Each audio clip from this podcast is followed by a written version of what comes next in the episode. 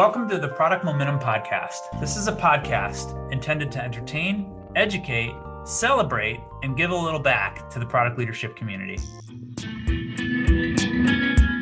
Hey, folks, and welcome to the show. Today, Sean and I are going to talk to Janna Bastow. She's been a fixture of product management since the very beginning of Mind the Product conferences. We're going to talk about the difference between product and project led teams. We're going to talk about how product managers are becoming more and more business leaders within their organizations. And then we're going to zoom way out and talk about risk and opportunities and how to create opportunities for leadership and generate predictability in team. All this and a lot, lot more. Thanks for joining us, and let's get after it.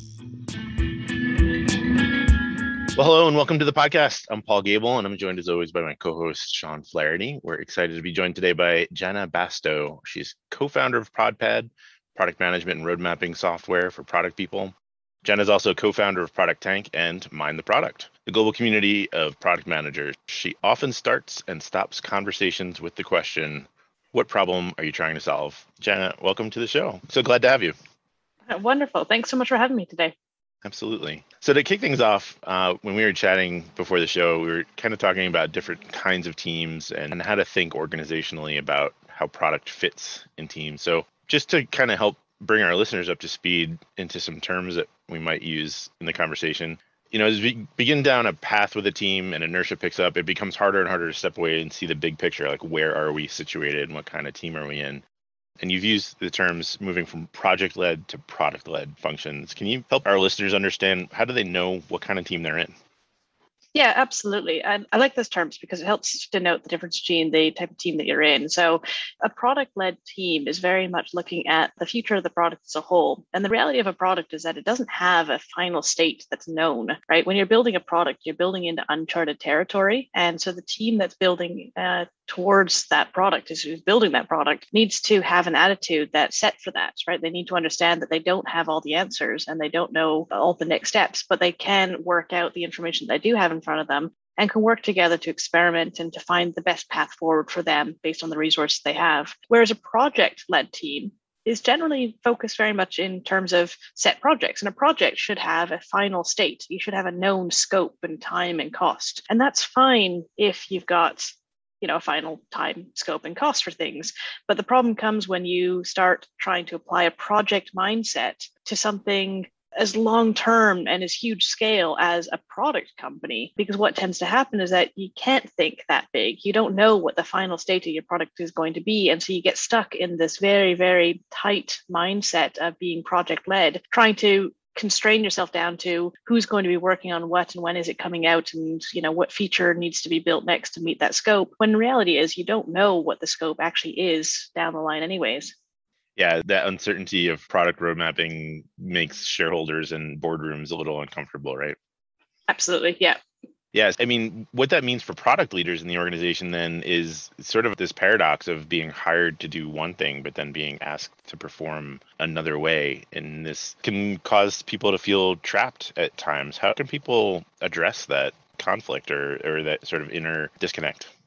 Right. Yeah. And so many product people have been in that position. I've been in that position myself where you, you know, end up in a role as a product person and you're excited about the product and what it could be. But in reality, the execs of the company, the, the business itself is very much drawn to this expectation that you're going to stand at the beginning of the year and tell them what you're going to go deliver and then go deliver it which just is unachievable. You know, it's fine if you are happy to lock down and, you know, spend the time in project management to decide what's going to happen, but almost certainly you're going to be giving up so much more by doing so. You know, leaner teams tend to deliver and outperform project led teams by a huge margin.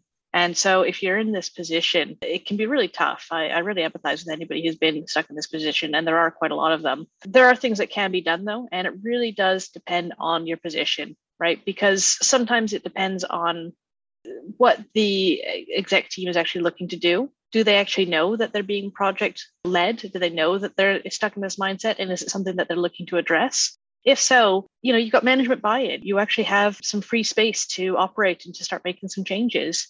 Or is this a way that they intentionally build their company and what they want? Uh, which case you sometimes might actually be in the wrong place and need to move on. This reminds me of uh, Simon Sinek's recent book, The Infinite Game, right? What game are we playing? And there's infinite games and there's finite games. And you know, product really, if you're trying to build something that's strategic in nature and is going to build relationships with your consumers, then you have to figure out how you're going to adapt it, which means that you can't be playing this finite sort of project mindset, as you're calling it. I love that language. You have to think about how can you build creativity into the process. And that's what's missing, right? And actually, that's really key. Um, I, I, like that the difference in the finite game and the infinite game. I'll take a look at that book. The word process, though, is actually really key here because that's what's actually really magic about a product led team is that they've got a process that allows them to deal with the uncertainty, that messiness that they're approaching right? It's not that they know all the steps that they're going to take, it's that they are prepared as a team to deal with whatever comes their way. And some of the magical things that they're able to do are, you know, actually quite simple if you boil it down. If you think about it, a process is no different than a product. Like a product is something, you know, as we know from lean, that you can measure and you can learn from and you can build and iterate upon and improve. Well, a process is similar, right? You have a, starting point for your process and you can measure it and you can learn and you can iterate on it. You can improve that process over time. And ideally, you should have a team that is willing to adapt its processes based on what's happening out in front of it. And, you know, a team that is readily adaptable in that way is, you know, ready to take on whatever the market throws at it, whatever the world throws at it. Yeah. And, you know, we've got to balance this possibility versus predictability and as product leaders every day, right? So another question that Paul and I had about exactly this concept is around titles, like the title product owner or product manager or product leader. What do you think about titles in this Scrum space, like for product owner? Honestly, titles I don't think make a huge difference. Uh, the thing is, is that if you start taking a look at titles across a, a wide enough sample set, right, you start taking a look at, at titles globally, you start getting huge differences amongst what people actually consider a product manager versus a product owner. And to me, it really matters what you actually did rather than the title itself. Because I've seen people who are billed as product owners, but they're actually doing product management. I've seen people who are billed as product managers, but they're actually closer to what classically you consider a product owner.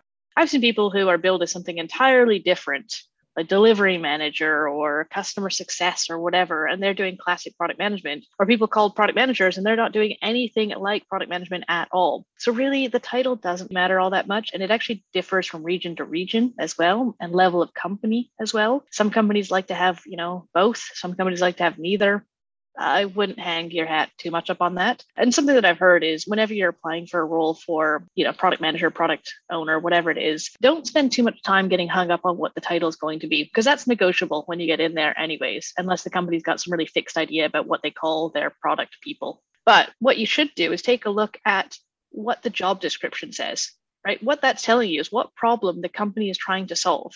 And from there, you should be able to decide as to whether you can solve their problems. And you should be able to craft your answer, your CV, your cover letter to tell them how you are going to solve their problems. And when you get in there, you should be able to hopefully solve their problems. And so your past background as a product person, whether you've got one title or the other, shouldn't stop you from moving across from one to the other. And you shouldn't get tied up on what the titles are. You know, it's really more about what you're actually doing as a product person. Collect those experiences and use those as you move forward with your career. Yeah. You know, regardless of title, the product leaders and the product community in general are really starting to gain more traction within boardrooms, within general business functions within firms. You started alluding to this a moment ago when you talked about sort of size of company or type of space. As product leaders, we can start to influence and begin to not only adapt to the company, but help the company adapt to our skill set and, and the mindset that we bring to the table. You started talking about it a few minutes ago, but I'm wondering, can you elaborate a bit more on how can a product leader begin to both adapt themselves to the organization and help the organization understand, you know, what they're leaving on the table by not using product leaders to their full potential? Right. Yeah. So with something like that, it's how long is a piece of string? Because when you're a product leader coming into a company, oftentimes you come in and you find out that you are the first product leader particularly people of my cohort. And we're coming in and finding out this company has been sometimes making money by mistake and hasn't been product led. It doesn't have a product led bone in its body. And so you are sitting here, you know, having to lead this transformation, whether they're calling it a transformation or not. You're having to lead a change in their mindset and how they work. And oftentimes they're hiring a product person because they know that everyone else has hired a product person and it's worked for them. And they haven't necessarily always followed a good discipline around how to manage an ongoing product and an ongoing set of customers and everything like that. And so product leaders can be hugely influential and hugely powerful with helping a company gain its status as a market leader as well as maintain its status as a market leader because, you know, getting a foothold and keeping a foothold in any market can be hugely difficult and competitive. And it's the product companies are the ones who are able to make sure that they are creating the best experiences and solving the problems for the widest and the right customers, of course, and the widest part of that market and pricing themselves properly, all of which are part of the product function. These are hugely transformative for companies if they're able to get the edge of their competitors. But a lot of it comes down to how receptive the rest of the business is to it. And sometimes the business is totally receptive. A lot of times, a lot of these companies have survived without having a product team because oftentimes founders themselves are product people. They just never call themselves that because they're too busy doing everything else, but they, in their heart, have the product mindset anyways. A lot of the stuff around product management is actually pretty intuitive if you think about it. You know, this idea of doing tests before you lob all your money at it and checking whether it worked first, right? It doesn't sound like rocket science. It does become considerably more difficult and therefore expensive as you try to scale it which is where product leaders and your product ops director and you know that sort of uh, scale of talent is really going to help make a difference to your business as you start bringing in more and more product people to help guide the huge group of engineers and designers and you know everything else that you're throwing at the problem uh, that you've uh, found in the market. Yeah it also becomes a lot more expensive the further committed you are to the solution that you've chosen. It's very easy to tear up a post-it note on a whiteboard. When the idea is still nascent you can change direction but once you have pixels on a screen and code committed it becomes not just incrementally more expensive but exponentially the further down the line that you get to change things or, or shift direction well, yeah, exactly. Something I always point out with people is there's so much written about greenfield product management, you know, how to get from zero to a million, how to get product market fit, how to get your first 10 customers, or, you know, how to get traction and that sort of thing. Medium is basically built for this stuff, right? Reddit, all these different resources. You've got tons and tons of people talking about this stuff. And there's very little talking about how to get those next stages, right? 10 to 100, 100 to, you know, a million, that sort of thing. And what tends to happen is uh, no one likes talking about this stuff because it gets more difficult and there's fewer people there. But very few product managers actually build greenfield products, right? When you get a new job as a product manager, you don't get to start something from scratch. You only get to start something from scratch if like you're the founder. Most product managers adopt someone else's pile of Jira crud, right? Like it's a pile of stuff that's been built and a pile of backlog stuff that's been thought of. And you're you as a product manager are basically told like here help us do something with this. And you've got tech debt and you've got constraints and you've got customer commitments that have been made and you've got existing politics that you've just walked into and all these different things that are stopping you from being able to just pivot tomorrow. Even if pivoting was the right thing to do it'd be really difficult to figure out that that was the right thing to do and even more difficult to bring the company along on this journey to go do so. And so a lot of times you end up just sort of following the path that was already set on, even though it might not be the best path, anyways. Yeah, I want to sort of tie this back to where we were going before, too, with the incentives of titles versus type of company versus process and especially that thought of process as a product. I love that. Agile and you know scrum processes are you know industry standard. I think nobody you know would argue against the value of the system or the process itself but at a far enough iterated level it becomes disincentivized because being truly agile means you know less predictability for shareholders for investors. There's that lack of you know certainty that people need to have when is launch date. And i think we start to feel this pull of what is the process really? Are we really agile? Am I really a product owner in a Scrum environment, or has this become something else? And is that bad? Hmm. I think one of the problems that people uh, confuse here when people are asking about predictability for the shareholders, right? There's predictability about which features are going to come out and when. But honestly, the people who are investing in your company or watching your stocks, right? Predictability at that level, they don't care about the individual features. They want to know that the right numbers are going up and to the right, right? They want to know that the company is hitting its overall targets. And, you know, agile versus waterfall versus whatever else isn't necessarily the thing that's going to make the difference there. Agile is just a means to the end, really so I think product managers get stuck in a little bit of a trap where the execs try to lock down everything and try to say, you know, what is actually going to be happening? What are you actually doing to solve these problems? When in reality, it's actually not helping their cause. The way that I think about things is that agile sprints are really there to help make sure that you can build something and iterate at the end of that sprint, right?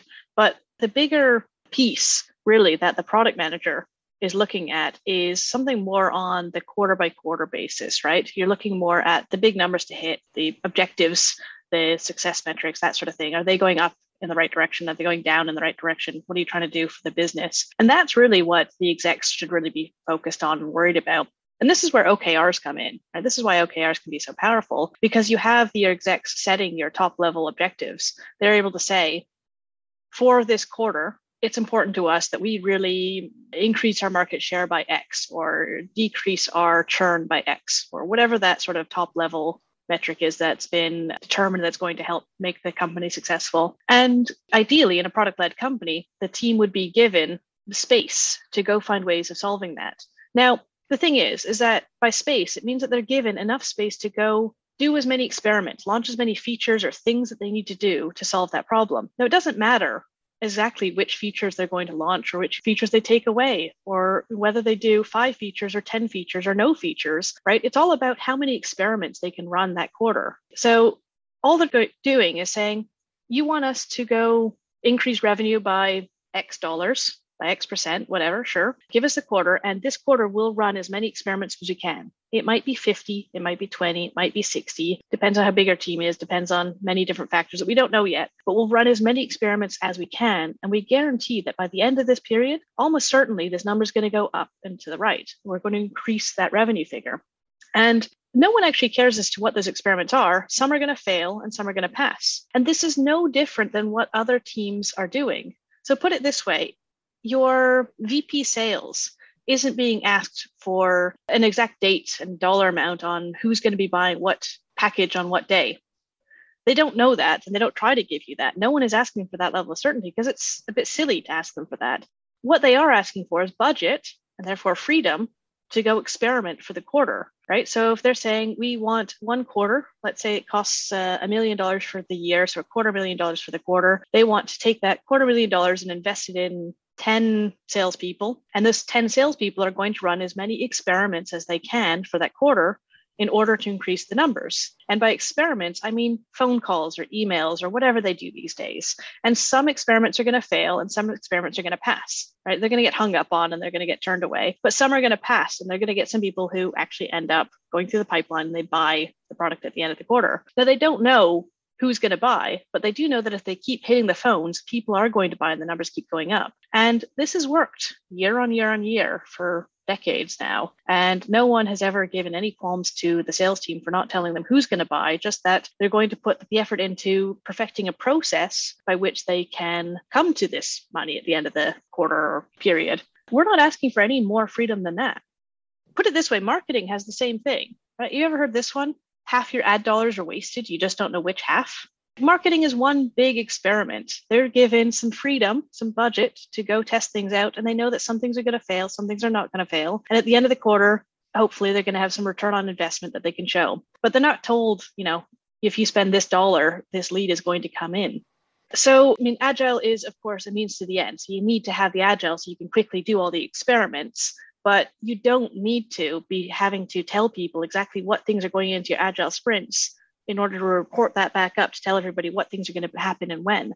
That does not help the cause for anybody. So, for anybody who's being asked to give certainty on what's being delivered and when in order to please the people who are doing budgeting or trying to you know nail down the numbers for the year push back on it and point out that that doesn't work this way for the rest of the business so why should it work this way for a product yeah, what we're talking about here is what I call the difference between leadership and management. And if you want creativity from your team and your people, you want to think about it from a leadership perspective, and you got to give a certain amount of trust and allow for more experimentation and more freedom in terms of control, which leads me to my next question.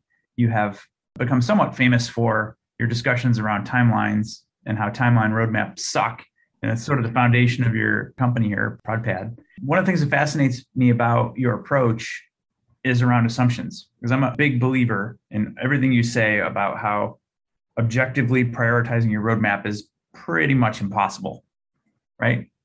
And it's impossible because we're making a whole bunch of assumptions. And I'd like to hear your thoughts on those assumptions. Yeah, absolutely. So, some background. I used to do a timeline roadmap. I used to make a version of my roadmap that looked just like a beautiful, colorful Gantt chart type thing. And I would plug in all the features I was building and I would take it and I would show it to my boss and I would get a little pat on the head and I would be told go build it. And I was never able to ever build everything that was on the roadmap, but I just figured that was me and my delivery chops and not so much my, you know, product management chops uh, or the roadmap itself. And it wasn't until I realized that I also needed something to help me like manage this complex roadmap that I started building it into what became ProdPad. So the early version of ProdPad actually did have a timeline roadmap. But what I actually realized was showing it to other product people. One of the first requests was everyone asked to take everything from that first month a month later, the first request was, Can I push everything over by a month? Everyone wanted to push everything over by a month or so because everyone had missed even their first month. And so, had we listened to the customers, we would have just had like some multi select thing where you could pick up everything in the first month and drag it over and drop it by a month. But we asked the five whys. We really started figuring out why people weren't able to update the roadmaps or why people weren't able to hit the dates on the roadmaps. And we figured out that the format of the roadmap itself was just holding people back.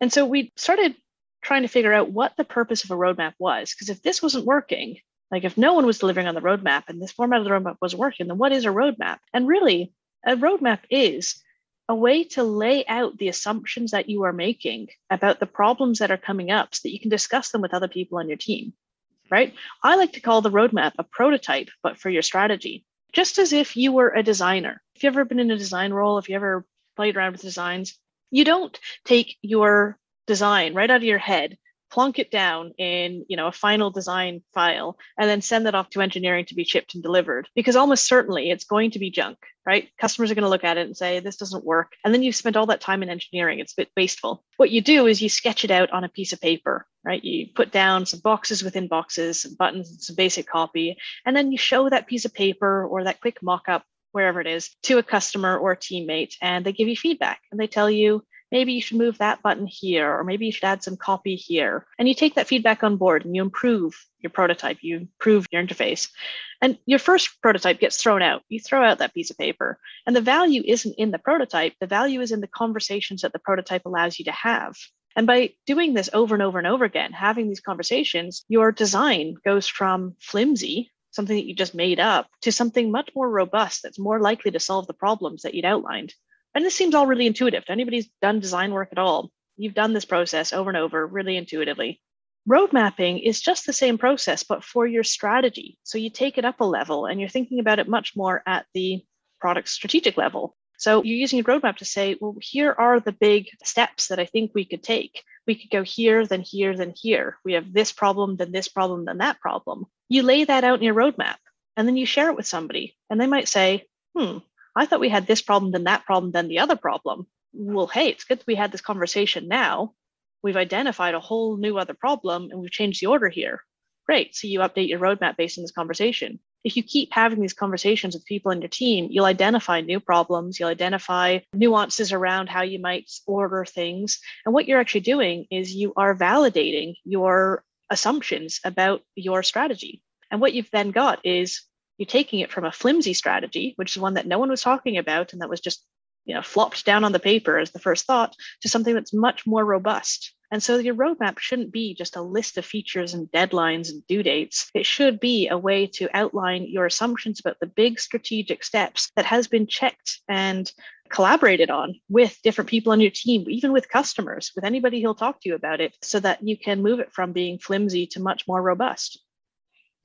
Yeah, it comes back to the paradox of you know predictability is risk and it's safe it's comfortable it feels nice to have dates on a roadmap but you know it's almost like investing in cash right? Cash is a super safe investment but if that's all you're invested in you're never going to keep up with inflation and you're going to lose out in the long run. So by being super safe you can actually introduce risk to your system but it feels good in the moment because a dollar is a dollar is a dollar a date is a date is a date and you can say with certainty that yes my roadmap says i will hit this thing on this date but then when the date comes and goes you don't have a, a backup plan. So you know one of the conversations that is interesting to me is actually introducing risk, a healthy risk to the process so that there's a way for product leaders to have a conversation about experimentations failing and that being okay. In large organizations and very mature products, it becomes sort of difficult to even entertain the notion of bringing risk into the system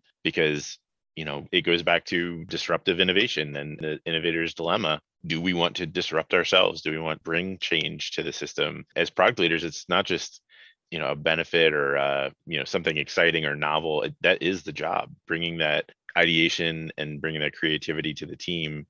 Because the delivery team just wants to ship a product. The business team just wants to be able to communicate business goals and predict roi and the up into the right numbers as product leaders, you know, it's our duty, it's our responsibility within the organization to be able to bring a healthy experimentation mindset to teams where they're incentivized to do the exact opposite.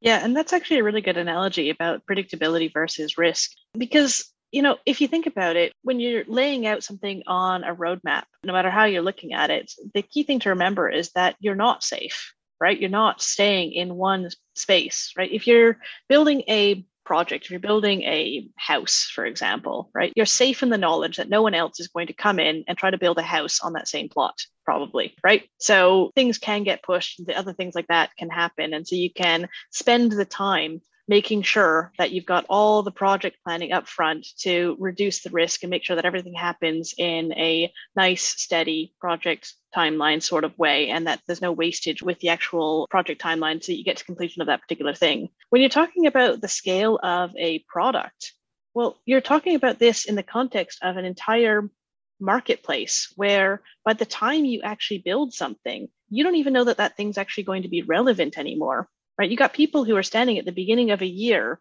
and trying to predict what quarter they're going to launch something in that's three quarters from now. And reality is they don't know how big their team's going to be three quarters from now, let alone how fast they're able to deliver. And one is the, the produce of the other. They don't know that their market's going to be in the same place anymore. They don't know that there's not going to be some upheaval, that there's not going to be some new competitor. And so what they're actually doing is what it looks like it's nice and safe. Like, yeah, just deliver all this stuff but they're not thinking about what's happening all around them with the market and the competitors and with everything else that is almost certainly going to come in and disrupt this. And I think that might be one of the problems with these companies that are built for predictability is that they are sitting on their laurels, right? They've got bags and bags of cash they're happily growing at 0.01% per year. And that looks great. Their investors are super happy with this because it's predictable and they can safely invest in this and know that it's going to go up by another 0.01% next year and their money goes up. Great. But these are the giants that are being nipped at more and more and more by every startup, every competitor who's out there, right? Take fintech, take e-commerce, take any giant field right now. There's no space that's safe where it was maybe 20 years ago. Right now, it's just being taken down by every possible angle. And what competitors are doing is they're taking out the tasty spots. They're now able to say, let's not build the whole giant. Let's just build the profitable parts and find ways around it, even if it's not even legal, right? You find companies who are finding the way around banking laws and uh, hotel laws and taxi laws and other things like this and totally disrupting entire spaces that you would have thought were safe. And you're not safe. Even as a giant with huge banks of cash with laws protecting you startups are coming for your space if you've got market share if you've got money in that space. And problems to solve for sure. Well that's awesome. So thank you for spending all this time with us. We have a couple more questions for you and then we'll, we'll get wrapped up. One is around innovation. And I'd just like to collect people's thoughts on innovation. How do you define it? What does innovation mean to you, Janna? Oh, I love that question. So I guess I would define innovation as the ability to identify opportunities and create solutions, create ways to tackle opportunities. And last question, you know, as we part ways and send our listeners off to something to think about, what would you recommend as something to read? What's a book that you've uh, encountered recently that you think a product leader might benefit from picking up? Oh, good one. Actually, I've got one on my desk right now. Just been reading this now. Continuous Discovery Habits, Teresa Torres. wasn't expecting the book shout out, but I just happened to have this on my desk and it is absolutely a good one. Highly recommended for actually teams of all sizes because, you know, if you are looking to innovate, one of the core principles behind that is the ability to be able to continuously discover right? To understand the problems that are out there and to be able to react to them and you know get your team involved uh, with that process. Yeah teresa's a great thinker. Great recommendation. She's a great thinker. She's been on our podcast. We'll post a link to that i also noticed she was on your podcast maybe a couple times. She was yeah. Excellent. Thank you for your time Janna thanks Janna absolutely. Thanks so much for having me. Cheers. Well that's it for today. In line with our goals of transparency and listening, we really want to hear from you. Sean and I are committed to reading every piece of feedback that we get, so please leave a comment or a rating wherever you're listening to this podcast. Not only does it help us continue to improve, but it also helps the show climb up the rankings so that we can help other listeners move, touch, and inspire the world just like you're doing. Thanks, everyone. We'll see you next episode.